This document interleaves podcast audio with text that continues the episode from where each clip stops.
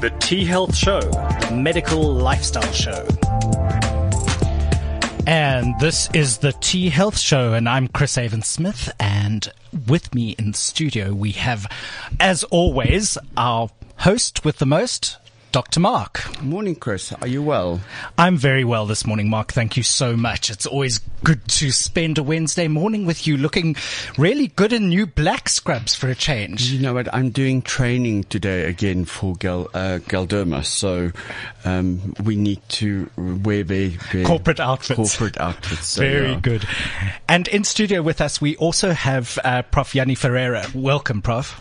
Thanks. Pleasure to be here. Um, Prof. Jannie, uh, let me just introduce you. You used to be the head of department of optometry at the University of uh, Johannesburg. Um, you've retired a short while ago. Um, retirement suiting you well? Yes, indeed. Um, retirement from academic life, but I continue in private practice, and, and now I'm finding time to actually do research, which I always wanted to do. You know, if you're in university and you're heading a department, you're getting so much involved in administrative stuff that you that you don't really get to the stuff that I like, and that's the research side. And this is what's going to bring us to our topic today. So, this was very interesting. Um, we're talking about vision and the role that it plays in learning and reading, and you call it something very interesting. You don't call it difficulties, you call it frustrations. Please expand on this for us. Sure. Uh, and, I'm, and I'm very strong on the word frustrations because it's too easy to use the word disorders or difficulties. And when we, once we use that word, it, what you're actually saying to a child that you are abnormal. You know, I've done thousands of cases, and it's just amazing when I start with a child to actually say to the child that you're not abnormal. There's a frustration. And, and even a little seven year old, you would be amazed that if you say that to a child, how that little face lightens up. And that just made me realize that we're using terms with children. And in the back of their mind, you're actually putting this doubt that there's something wrong with me. I'm abnormal. And particularly if we now want to label all these children attention deficit. Yes, absolutely. And I think this is one of the problems. Um, we would have been joined by Dr. Melanie Jacobs, and you know what, we, we've had her on the show a couple of times. Unfortunately, lady, Melanie yeah. is a little bit under the weather. And Prof, you, you've worked with Melanie for so many years. Yeah, she and was a she's postgrad student of mine. and and she's um, uh, f- f- according to me one of our experts in education. And when I spoke to her last night, she said to me that you will save us, and it is that labeling of a child uh, when we tell them that there's something wrong with them, the behavior of the child changes. To Absolutely. suit the label that they've been given. Absolutely. And that's tragic. So um, I'm really going out and I'm talking as much as I can to different groups and even uh, take invitations to go and speak to teachers at schools to say we need a different perspective. Uh, it's sad that we do this to children. Interesting enough, this has been around all the years but we're now treating it differently. I mean, before the 1990s, there was something like a hiding. If you didn't do your schoolwork well, You got a you hiding. Got, you got a Abs- hiding. Yeah, absolutely. Well, Okay. I, it was Hands into the on that one. nineties. okay, and I'm not asking for corporal punishment to come back, but you know what? You took your hiding and you moved on. And since the 1990s, we decided, but that's not on. Now we need a far more psychological approach to deal with children. And I'm saying to you that the psychological approach is causing more harm, because now you're saying to children that you're abnormal. If I'm saying that, if you look at the attention deficit thing, attention deficit is called by the Health World Health Organization. It's a psychiatric disorder. Yes. So if if you take your We're child talking to- about ADD or ADHD or both, of them. Both of them. You know, and, and so you know what happens nowadays? If you say something, parents would go into Dr. Google. Mm. And Dr. Google would say to him, yeah, your child suffers from a psychiatric disorder. And the impact that that is having, not just on the child, but the whole family. And as we go along, it's made easier. In the 1990, the World Health Organization had an categorization which they simply call DSM-4. I, I, that was the one that I studied hmm. when I was at med school. We had DSM-4. Just after I finished, I think they brought out the DSM-5 and I think they're already on 8 or 9. Well, indeed, the DSM-5 came right about approximately 2010.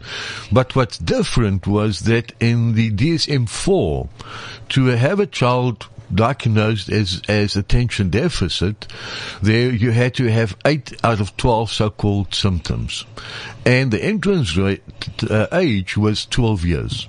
Yeah. Now in 2010, it's moved. Now you only need four, not more, not eight symptoms to be Four. classified. Yeah. And did they move the age as well? Indeed, down to seven. oh and my I- God. So, you know, we're now really making toddlers um, psychiatric patients. I'm, I'm waiting for that age to go down to five. Now I can see why I have to, to make sure that I'm sitting still here because I want to jump up and down out of frustration. Yeah. And, and what's happened since then as well, now it became like we've seen with autism, where they start talking about spectrums. So it's almost if we want to get children onto this, just get them onto a spectrum. And when we talk about these spectrums, yes, I would say the upper limits of the spectrum may be well, truly cases. But if, if a child presents with two symptoms, now you can put them on a spectrum. The question is, why do you want this child on a spectrum? Why we- Labeled. yeah, why do we want to label these children? But I mean, it's it's it's the whole point of pathologizing Absolutely. children, and and and surely we need to move away from away from that. So, oh, Of- Prof, it's it's now become my my whole life thing is to drive this whole process to say we, please. We will we will have a lot of these sessions then, because w- you know we we do have a platform in where we can create awareness. So, Prof, let's take a step back. What is it that these children present with? Why why do we label them?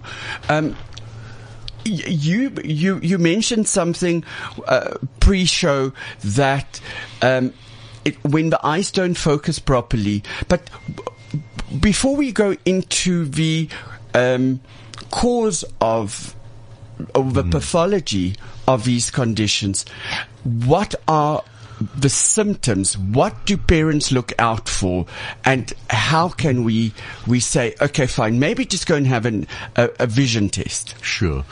Well, you're quite right. We're not going to get through this in, in one session because it's it's just there's so many factors in, involved in this whole thing. As I said before, it's been around all always. So the question is, what changed? Just to get just quickly back to the HD. In 1990, only two percent of children were labelled with ADHD. By 2012, that exceeded 10, 12, 13 percent. We're now going to run closer to 20 percent for people being labelled ADHD. Then it says to you, it's not genetic. Let's start there. It's Why? Why? It can't be genetic because we haven't had enough generations. sure. Okay. Sure. Okay. Genetics don't change that quickly. So it says to you, um, I always say there is a genetic involvement. Um, as we say in the research, it's not the genotype, it's the phenotype. Okay. So would you do you I'm going to just explain. explain the Sure. difference for our listeners? Sure. Genotype just simply means that's pure genetics. Yeah. But phenotype means it's a genetics with the interaction with the environment. And that's the critical part. And there, and now we're asking, how do children interact with the environment? And now we're talking about the latest generations, Generation Z, and then also Generation Alpha that's started in, in 2010. So those kids are already 10 years old. So what has changed in their environment that's actually making Mobile us devices. Absolutely. It's all about it's all about mobile devices. Um, the the point of focus for vision changed. That's the whole thing. So it's gone from Far distance to close. Sure. to they sit like I know my my godson sits. I, I mean I, I don't even know what he looks like unless I put a phone in front of his face. Absolutely. Guys, it's crazy to see little babies sitting with cell phones. Two year olds. Even even younger than two year olds, Mark. I'm talking babies that's still sitting in a pram that can't even walk yet. Mm. They can probably crawl, but already they start playing on a cell phone.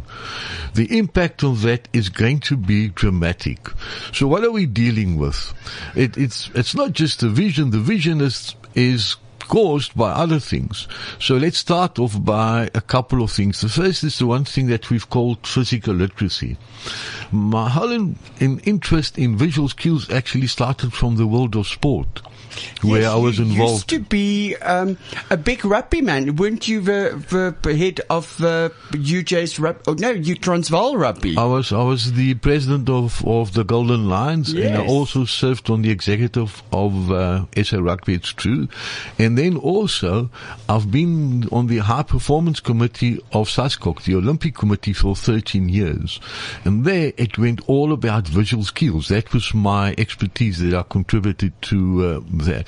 So I always knew that visual skills is critically important. So when we talk vision, it's not just the ability to see clearly, it's the skills that help us to survive in our world around us. So what we now finding is, and therefore they created the the word physical literacy. I remember way back in 2002 already. I was uh, one of the speakers at the Commonwealth Conference in Manchester when the Commonwealth Games were there. And people were standing up and say, where are we going to get the next David Beckham?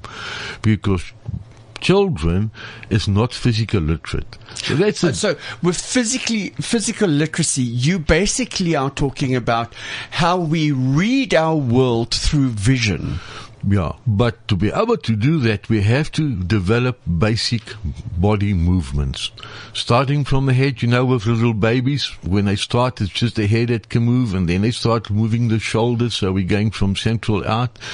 And because children are sitting now, little babies, and not moving around, they don't develop that basic critical skills.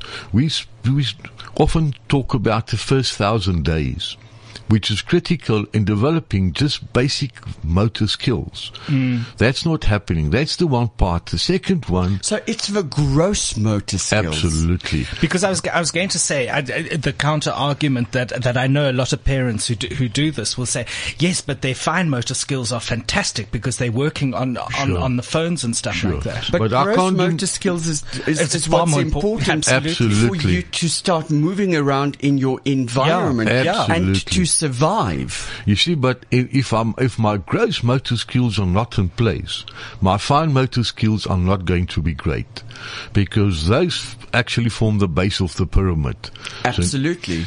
and what happens with that is not just vision, it's the whole sensory development. So, Prof, it, it basically sounds as if we are engineering our phenotypes to become weaker and weaker. Absolutely. It's sad, but If, it's if we were to b- survive in the wild, um, our grandfathers would have had a much better chance Sure. of surviving than our children today. Yeah. And that's through our own doing. Unfortunately, that's extremely true. And guys, I'm not against screens. This generations certainly are digital natives, but there is a way of dealing with it, and so that we can get the good out of it and not not just the bad. So you know, before I can hmm. get to to vision, I say so. I'm getting a child. It's not physical literate. The gross motor is not there. You know, the gross motor means that that child will not be able to sit quietly in a chair because they would slump in the chair and now you wonder why they're moving around so much because it's not there. The sensory development which integrates all the different senses is not in place. And that is critical. I often use a very simple example, which I call the Tupperware model. I don't know whether you guys know this round ball.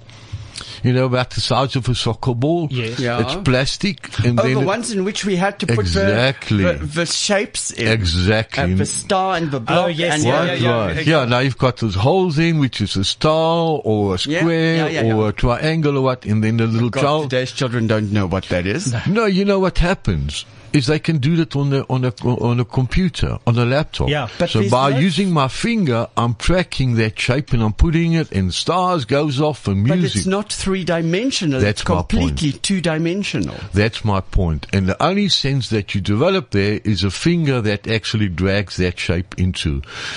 Young children would actually feel that. You can shake it, you can hear it. Little kids would even try those pieces in their mouth did, yeah. and, and try and mm. taste it. Can you see there's a whole sensory approach here? That you develop all this, all, your senses because all you're in, five senses. Yeah. Sorry. And yeah, they pick it up and they bang it against things and they make the noise Yeah. and they throw it and they're getting all those, as you say, the gross motor skills. going. Absolutely. So now we're getting that integration of mm. senses.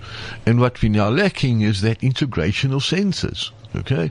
So now, why, why are we surprised that our children now seems not to be able to concentrate because they can't because the basis of the whole learning. And there are people that saying if you don't physical literate, you will never become a, lit- a, lit- a reading or even numerical literacy. Mm, mm. Okay.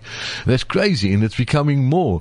Guys, there's another thing which we call visual literacy and and we're doing it all. Even our generation, if somebody WhatsApp you something, you know, you don't say to him thank you.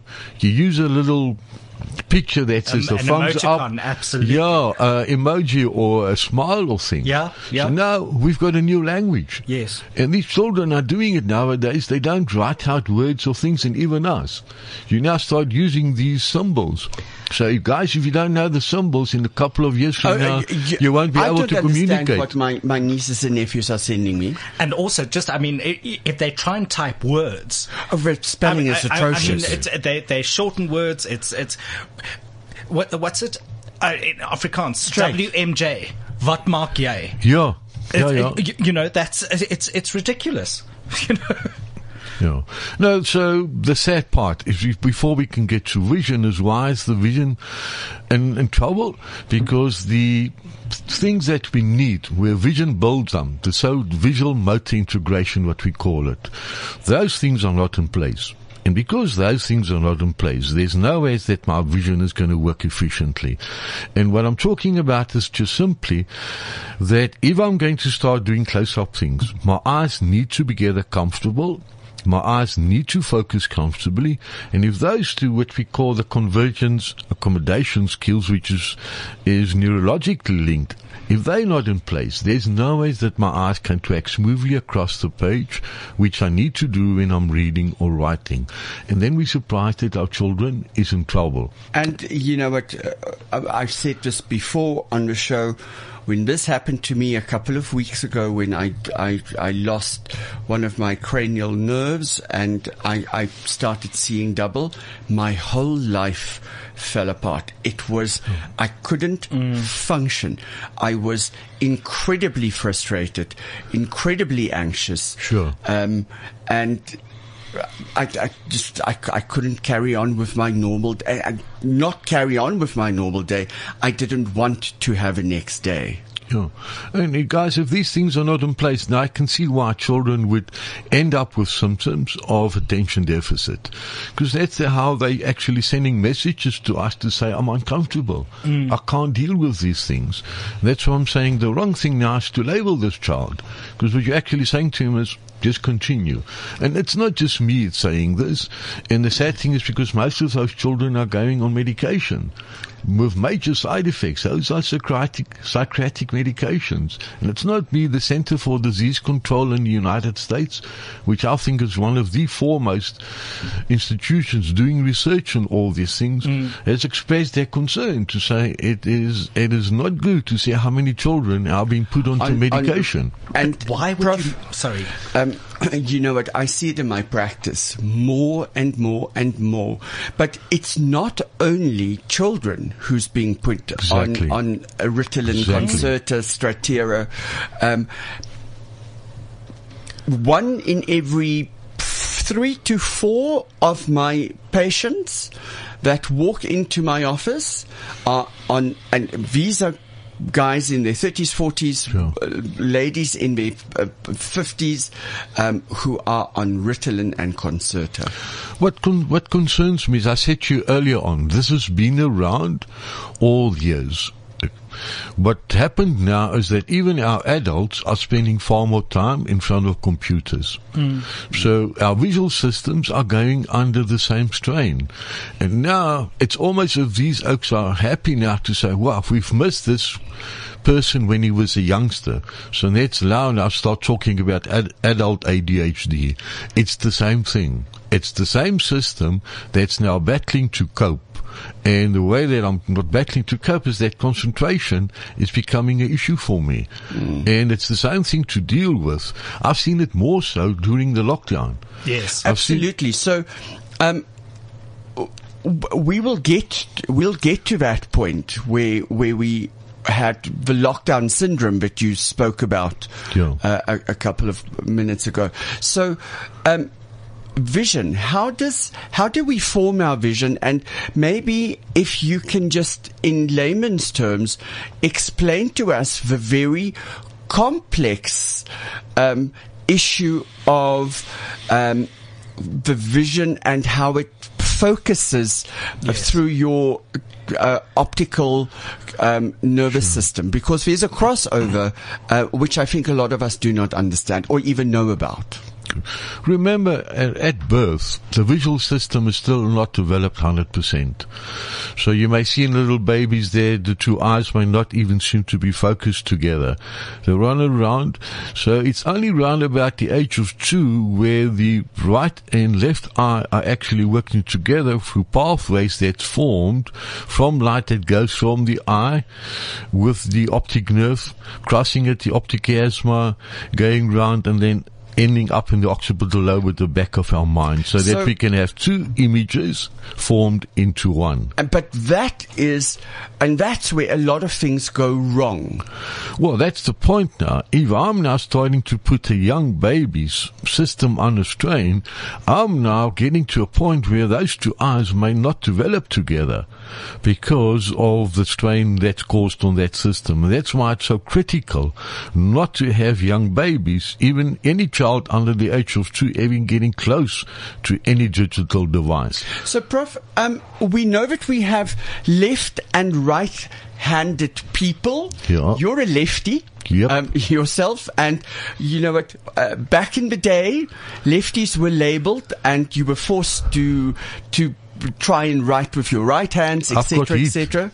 Um, Yeah, I but was just going to say they use I've got beat heat. or Yeah. tie hands behind backs Yeah. and things like that. And now we we also have left and right eyed people. Sure. So um, go go into that for Guys, us a that, little that bit. is a session almost on its own because, uh, in a sense, through the grace of God, I think I found a way to help these children before I actually myself truly understand why I'm managing to do so. And that all comes down to this whole thing of dominance. We've got eight dominant structures in our bodies, which means there's like a left hand, we've got left or right handed, it's left or right footed, left or right ear, the eyes by all means, and then you can divide the brain into three hmm. divisions as well. So the moment you oh, have no, it, no, that's interesting.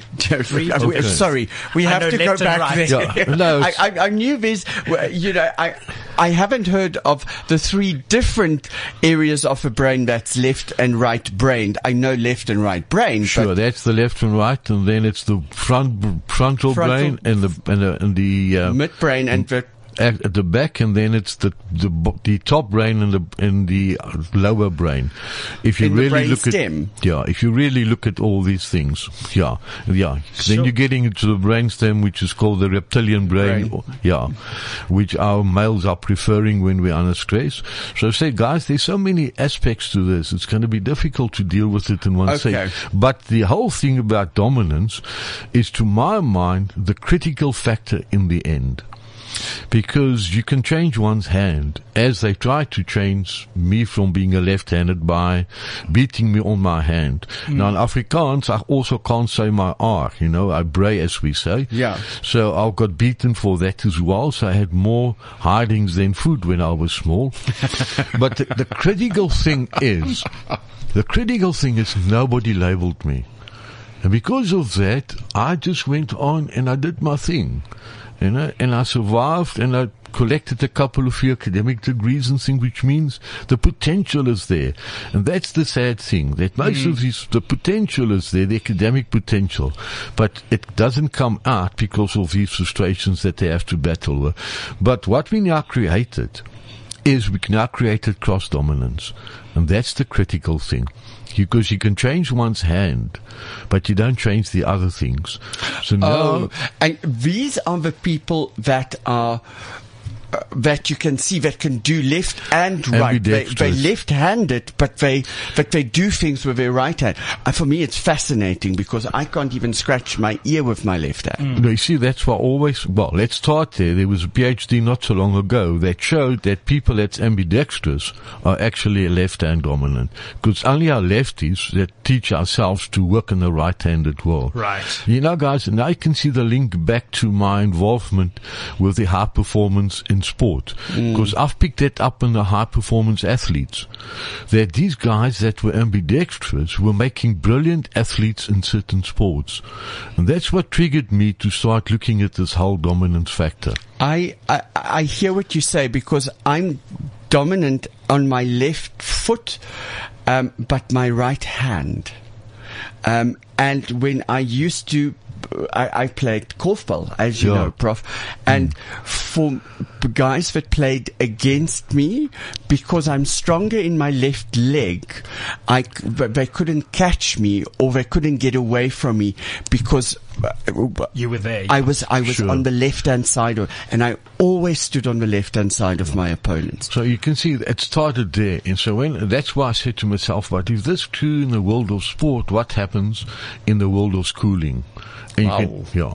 And, and that's actually what triggered the whole thing. So what we're now sitting, because remember, that dominance is established in the first thousand days, as they refer to it.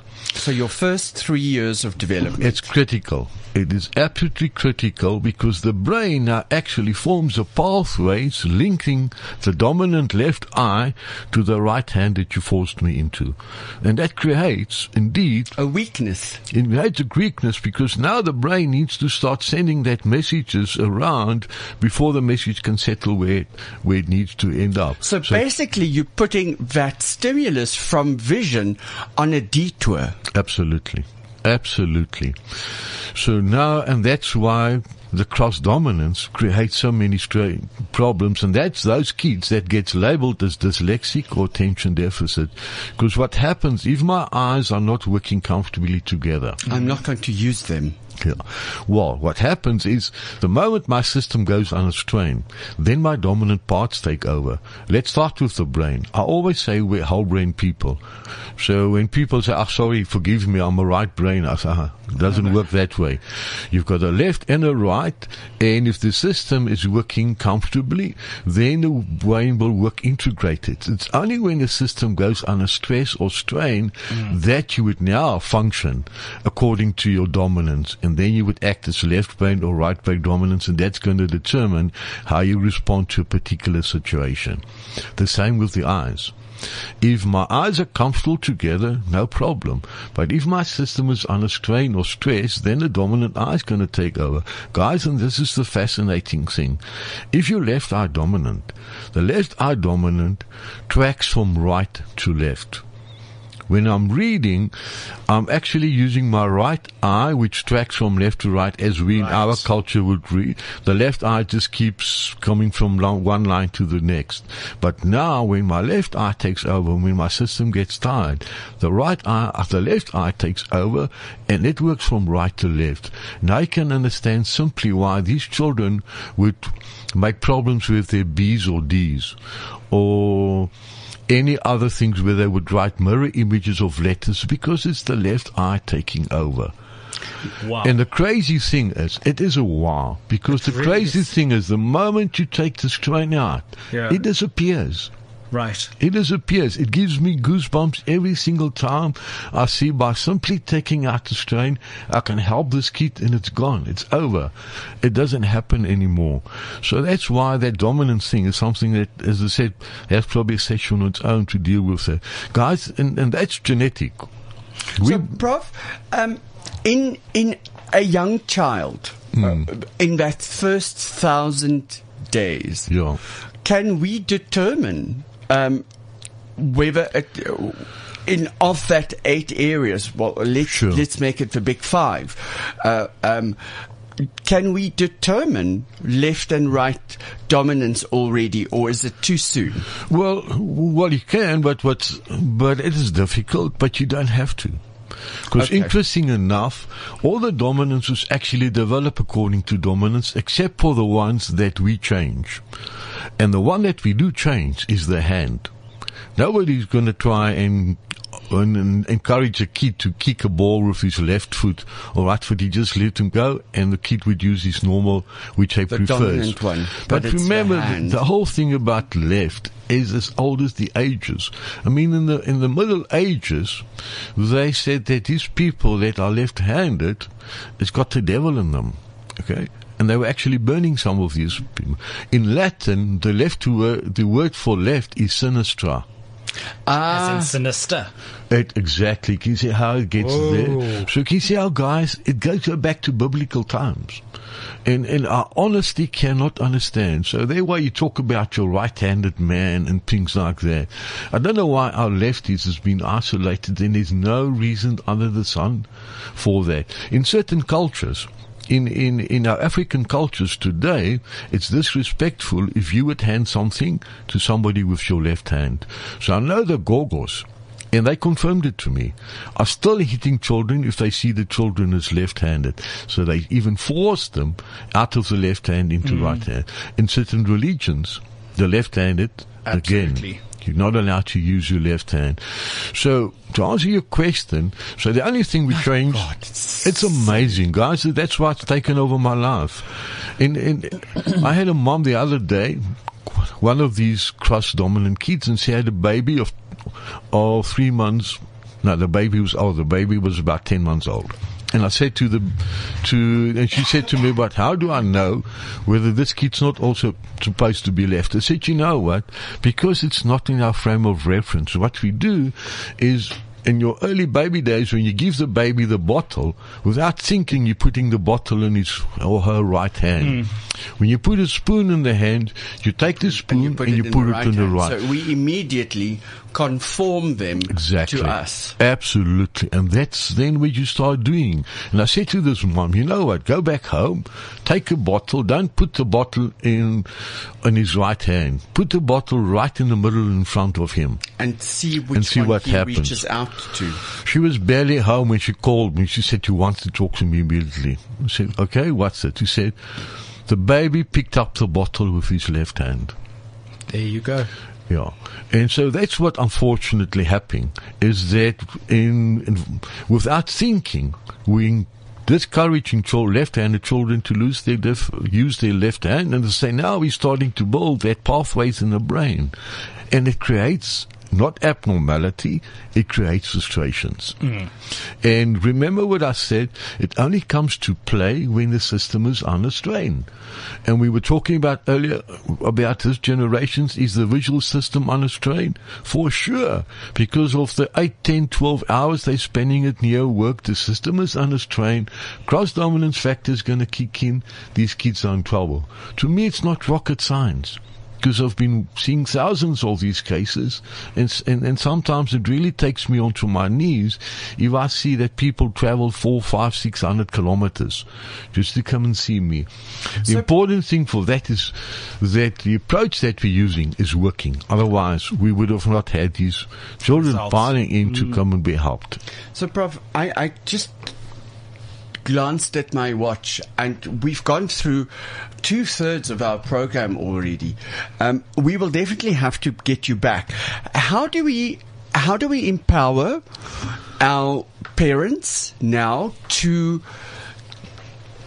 to realize um, more about dominance and then we, we need to touch on what is it that we can do to safely allow children um, to use devices uh, because it, I think it's impossible to turn back The um, clock. the Sure. clock to where we were when we were three years old, and that was outside. Yeah. Maki, you're so right because uh, the fact is we need to look at devices in preschool years because if the child now gets to grade R, he's already in trouble. And that's why you start getting reading and learning problems even from grade R. So it's this critical thousand days and even a little bit beyond that, which is so important how the visual system and not just the visual system, it's I said, the totally sensory system and, and gross motor systems develops. Uh, there are guys that saying you're not allowed to use, give children devices, uh, before the age of 10. It doesn't make sense. Can't because It- But, it- I mean, not, a not in this digital No. world. I mean, bec- No. because you, you would then disadvantage that child. uh, absolutely. forward. Oh, no, you see, that's why I'm saying it. So I agree with you guys. Let's be realistic. Okay. As I said, there's no reason under the sun to have a child on a device before the age of two Right.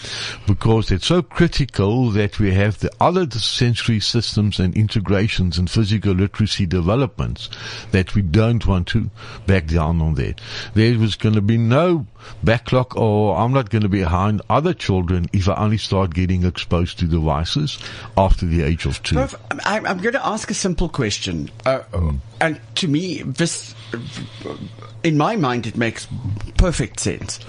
Why do we then have programs that for b- babies on on smart devices because they, uh, you know, and people make money out of it. Well, that's why I think you've isn't- answered your question. Why? Your question. But certainly, um, if we know or have, or are we not aware of the damage? I know that you're doing the study on this.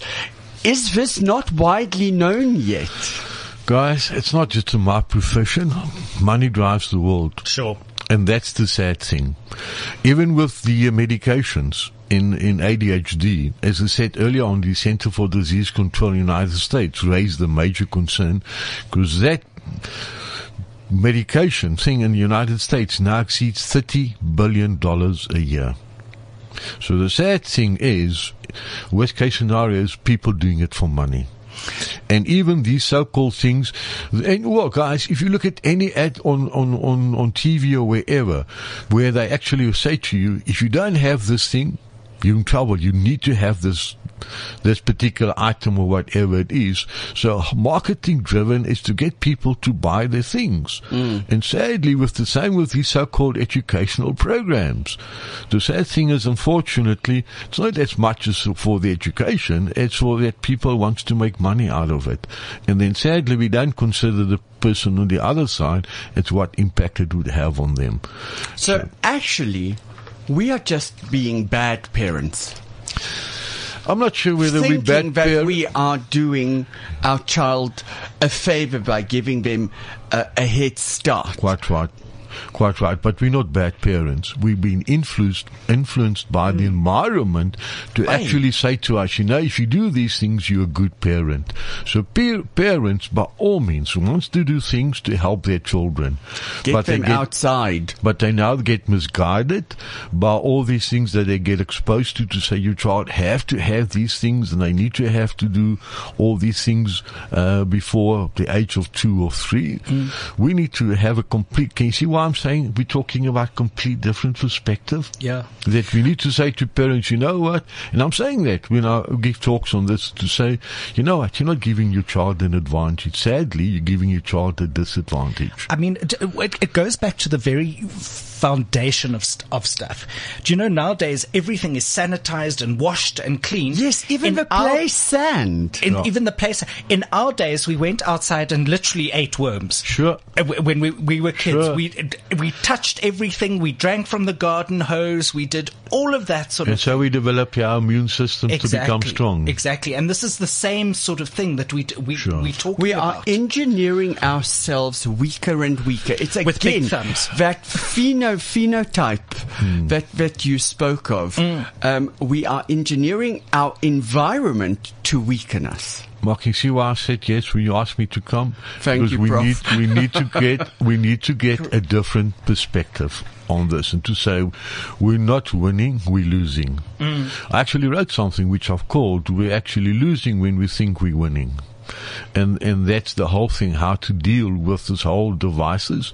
So to answer your question more specifically, no devices brought before the age of two, and after that, guys, maximum three 20 minute sessions per, Per day. day. Per day. Yeah. And until what age would you keep that limit, or is that the limit that you will put until they get to grade R? Indeed. Indeed. Because there's no reason why they should spend so much time on those things. And then you can also control the kind of content which they spend on those 20 minutes. Then you're getting your child in. Uh, and the distance? Um, you know what? I- know as an adult, uh, and I don't know um, from exactly w- what age. Um, and this is again my dear friend Dr. Melanie Jacobs and your dear friend Dr. Jacobs uh, mentioned to me. 40 centimeters. 40 centimeters is the comfortable distance in which our eyes focus um, easily and naturally. Sure. You see, and, and those are two sides to the coin. We haven't even got to that, which refers back to the lockdown syndrome. And that is the one is my system goes under strain and then I'm battling with learning and reading frustrations. The other thing is that if we're spending so much time at near, our system and children are not using 40 centimeters. They're getting into 10, 20. Mm. You'll see how close those little devices come to the face. Mm. So what we're now doing is we're getting an over excessive focusing. And so now my system is focusing, the lens is focused near, and when I need to look up, that I lens see. needs to relax. Now the lens is not relaxing 100%. Mm. So what happens? Children are spasm. Exactly, which we call near point induced transient myopia. It sounds terrible, but what it says, because I'm spending so much time near, if I now look up far, I can't see. And I have to wait for my system to relax so that I can I see far. That. It's the, it's, I told you these things are not new. It was been there I- all the yeah, time. I had it at varsity. I had to look over my glasses um, at at what was happening in the front. And we sat in the big auditoriums. Yeah. Um, we didn't have small little lecture rooms, Yeah. and I couldn't I couldn't focus on, on the boards or on the projectors, but I could see in front of me. what So was- I I moved my glasses. I was like one of these old ladies Yeah, fair in, in enough. Store. Um, you know, it, And and you also see it with people who've been on a de- on a device. And it, it takes a while for them. They, they look Exactly. blank Exactly. for a while until suddenly, the, obviously, the world comes back Sure. into focus. You see now the sad part is there. Sometimes the world don't come back into focus. And what we've done previously, and even my profession, I'm asking, we need to look for a different perspective. Uh, because then they would give you glasses to look far. Well, and well, if we're talking in children, or- we'll come to multifocals later, but the fact is that I can't see far. Hmm. And why, and again, that's the symptom. Why am I battling to see far? Because of the strain that I'm getting near. So if we control the near point strain, my distance vision remains intact. But what happens is now we correct you to see far, and six months later, because you're wearing those glasses, the strain has increased again, so you have to have new glasses and made stronger and stronger and stronger. Hmm. And that's where the thing is. So that's the other side of the coin. Kids don't read, and well, the le- learning and reading guys, because they get out of the task, the system say it's not fun. The guys that stay in the task lose their distant vision. It's two sides of the same coin. And it's all coming down, how do we maintain and rule this thing? Guys, I've seen two year olds now last year in the lockdown turning squint. Mm. And that's a so they difficult were squint. they had perfect vision, and then you know what, mummy and daddy didn't want the screaming children around them, so put them on a device, Yeah. and you know what, create little one eye's looking at you, the other eye's looking And that's for you. absolutely. And again, so when I started getting this, I also went into research. Yeah, and it's been confirmed. Again, it's called a, a terrible thing. It's called a acquired acute It sounds terrible, but it just says that the eye. Yeah, well, and we sometimes for have this ability. understand we have this ability to have these terrible terms. Yeah, for You- those of you who don't understand medical nomenclature, um, Prof. Jannie will explain that to us No, all next means- week. yeah, but all it just says that uh, it's an eye tuning in, which is there's no explanation for.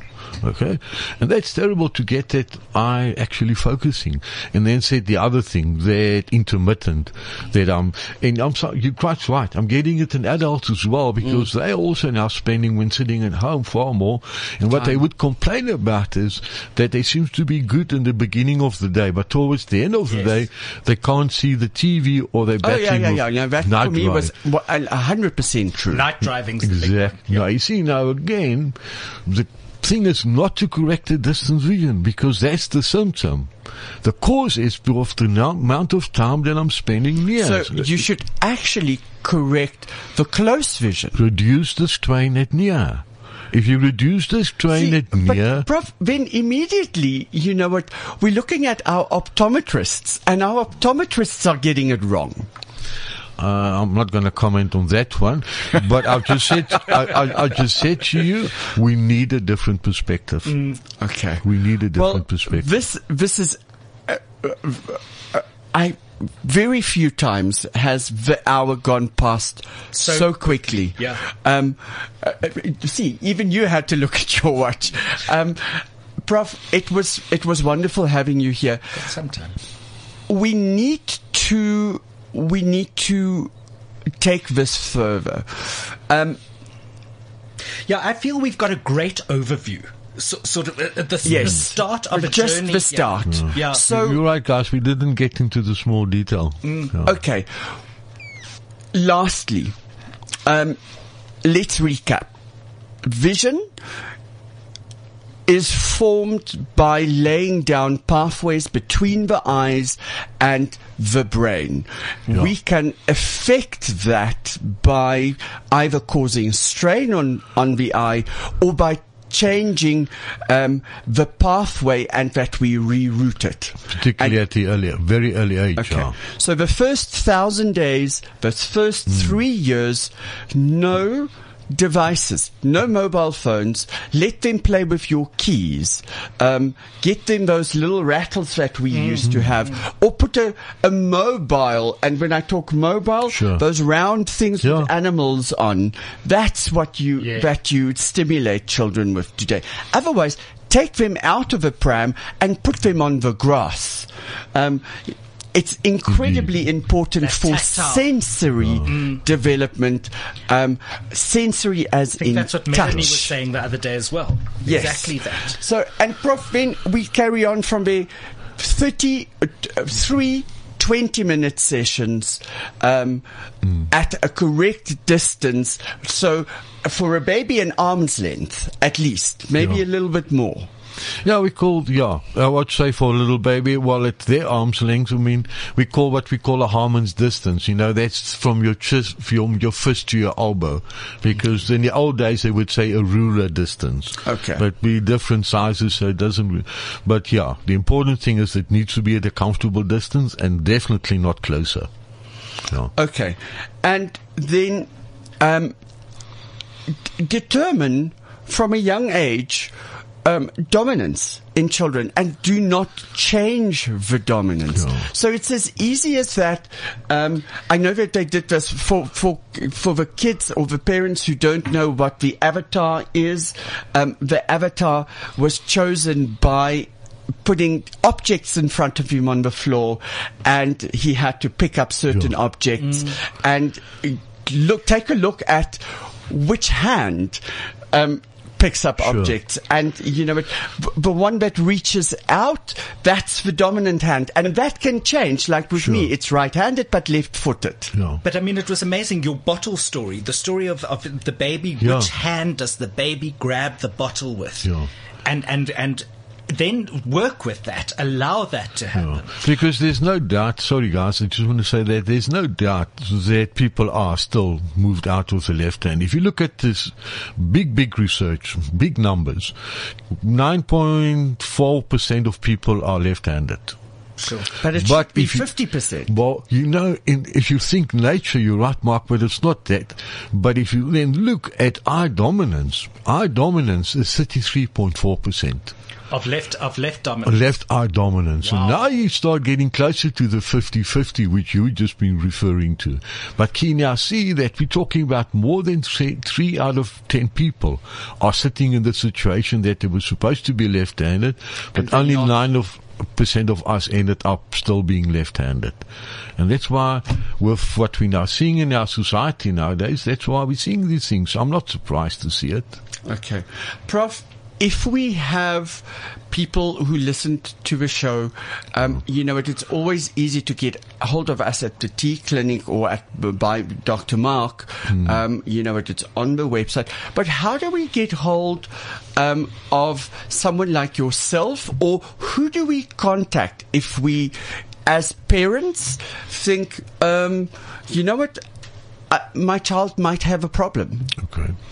You are, I'm quite happy to give my email address. I, com, I communicate with Great. a lot of people. And my email address is just simply Jannie Ferreira 466 at gmail.com. So we will ask our um, uh, producer Dante um, to to put it on onto the site. Um, it will also go out on social media when um, we, we post the photos of this morning's uh, show. Prof, um, thank you. I know that you came all the way from Hartbeespoort, um, so you had to leave very early this morning. Uh, please say thank you to Lynette. I will Um, do. I, I do apologize. And then um, we haven't mentioned Alice. Morning, Alice. It was Hello, your 40th birthday yesterday. Oh, happy birthday. And um, it's International Nurses Day. So, Oh, and okay. I have one of the most special nurses in my office, uh, Sister Elise. Uh, I know that at the moment you're not feeling great. Um, you know that you are a special person, like all the other nurses out there.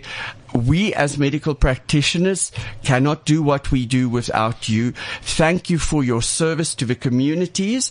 Uh, have a beautiful day. And um, next week we are back and we are talking uh, sexual revolution again. I love the our sexual shows, so yes, can't wait for it. Guys, thank you so much. Uh, Prof. Y- Jannie and Mark, lovely to speak to you. We'll chat again soon. Have a Yeah. good one. Great to be here. Thank you. Cheers, everybody. This has been the T Health Show with Dr. Mark and Chris Avon Smith, sponsored by the T Clinic.